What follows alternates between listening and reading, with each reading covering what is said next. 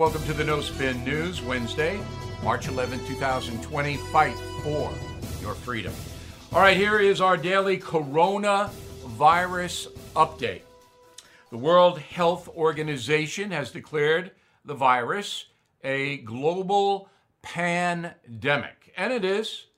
It's easily contagious and it's going around, so everybody should know about it, and every step that can be taken should be taken to lessen the impact of this disease. Now, here in the USA, I think the federal government and the states are doing a pretty good job. Um, remember, one of the president's mandates is not to cause panic. Okay? So I read an article in a hate Trump media place, and it said, well, they're classifying all the discussions in the White House about the coronavirus. Yeah, they are, because in those discussions, things are put forth and discussed and put aside. And things are said that may cause uncomfort, discomfort to people. Why would you want that out if it's just a discussion point? It's not going to happen.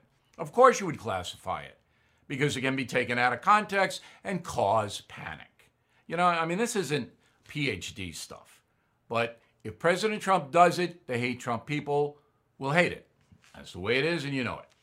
All right, so there is a emergency meeting today at the White House. I don't know what the emergency is. We'll find out. Um, then Joe Biden will deliver an address on the coronavirus tomorrow. We will cover for sure. Um, then the Biden Sanders debate on Sunday night in Arizona will have no audience. All right, it's just going to be those two guys and the moderators. And as you know, the moderators don't do anything. And this is going to be big on Sunday because it's Bernie Sanders' last chance. And I'll get to that in a moment. Let me get through the virus first. All right, the Pope, and this is very interesting, is urges priests to visit people with the virus. Now, this is what the Pope always does. Italy has been locked down. You can still go to church in Italy, but a lot of the service has been cut back. Restaurants only open 6 a.m. to 6 p.m. And only restaurants can operate if they can keep a meter between the customers. So Italy is, is the most dramatic outside of Asia country impacted. So the Pope says, look, if you're a priest, you got to go and aid the sick. This is what we do. And he's right, morally. Morally, he's right. But you can't do it because it's unrealistic. So if the priest goes in and they administer to somebody with the coronavirus, they come out with the coronavirus. And then they administer to other people and they spread the coronavirus. You see what I'm talking about? Pope Francis, who I think is a good man, I've told you that. I know many of you are not Catholic and don't care, but this is a big issue because Pope Francis oversees billions of Catholics all over the world. He morally and theologically he's correct. But realistically, he's not living in the same world that we're living in. And the border is the best example of that. Oh, you got to be compassionate. You got to know, build bridges, not walls. Remember his quote there? You can't let everybody in here, Pope Francis. We're being overwhelmed. So, yes, his compassion to take the people from Honduras and El Salvador who don't have anything and give them a shot, sure. But you can't in a mass situation. So whenever I say the Pope, I know what he's talking about. But this coronavirus thing, you can't send your priests out there to administer to corona victims because you're not going to have any priests. Quick break. Support for this podcast comes from Wild Turkey Kentucky Straight Bourbon Whiskey. Let's tune in to their one on one with Jamal, a real bartender from Old Fourth Ward in Atlanta. I'm making you an old fashioned today with Wild Turkey Bourbon 101. It just really stands up very well in a classic cocktail like the old fashioned. It has that perfect boldness. Wild Turkey. Wild Turkey Distilling Company, Lawrenceburg, Kentucky. Copyright 2020, Campari America, New York, New York. Never compromise, drink responsibly. All right, politics. So, as I predicted, am I the best? Come on. Now, I know I lost North Dakota, but that wasn't a primary, that was a caucus. About 13,000 people voted in North Dakota. Sanders won. And in Washington state, they can't even count the votes. Now, Sanders won by 46 percentage points against Hillary Clinton in Washington state. Nobody knows who's going to win, Biden or Sanders, in Washington state. So, so Bernie's cooked. He's through. All right? He's done. Loses Michigan, loses Missouri, loses Mississippi, gets killed. He knows it. He knows it. But he's not going to get out because he and his acolytes believe that Joe Biden might fall apart. Sanders gave an address today on his political future in Burlington, Vermont, and here's the pithy part of what he said. Go.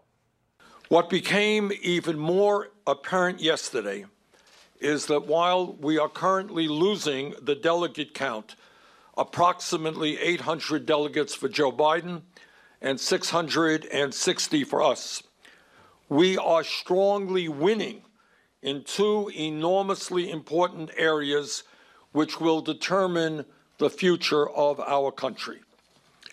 Poll after poll, including exit polls, show that a strong majority of the American people support our progressive agenda.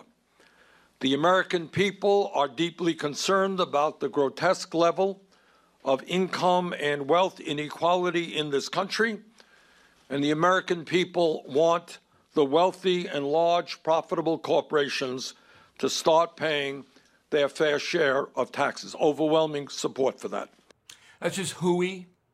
All the polls say Americans don't want a socialist in the White House. So he's just not telling you the truth. All right? And if you add Trump supporters, so last time there were 63 million of them, to Democrats who think Bernie Sanders is a loon, you have an overwhelming mandate against Bernie Sanders. But he can say that because the media will never challenge it. Oh, that's right. Everybody wants socialism. Everybody wants to punish corporations and affluent Americans. No. If they wanted that, Bernie Sanders would be beating the living daylights out of Joe Biden because Biden gives you nothing. All Biden gives you is, I'll do what Obama did. He's not a problem solver. He's not a thinker. He's just there. Now, that might be enough. He's going to give Donald Trump a run if he can make it. I don't even know if he can. Another quick break, and I'll be right back. Support for this podcast comes from Dropbox Business. Teamwork, your way. There I was, struggling to balance my professional life and making my son something healthy in my personal life. And then I realized my team and I can fix this. Sure, we're all pretty different with different working styles, but that only makes us more productive. I work early in slides, while BizDev assigns tasks, and legal works late in HelloSign, all from one shared Dropbox workspace. Try Dropbox for your team at dropbox.com/slash teams at work. All right, let's get to uh, some other mail. Brian Diedrich, North Miami, Florida, premium member from the start regarding coronavirus. Did we act this extreme when AIDS hit us? No, not even close. Well, it's a different story, though. In AIDS, it was about behavior. That's how the disease spreads behavior.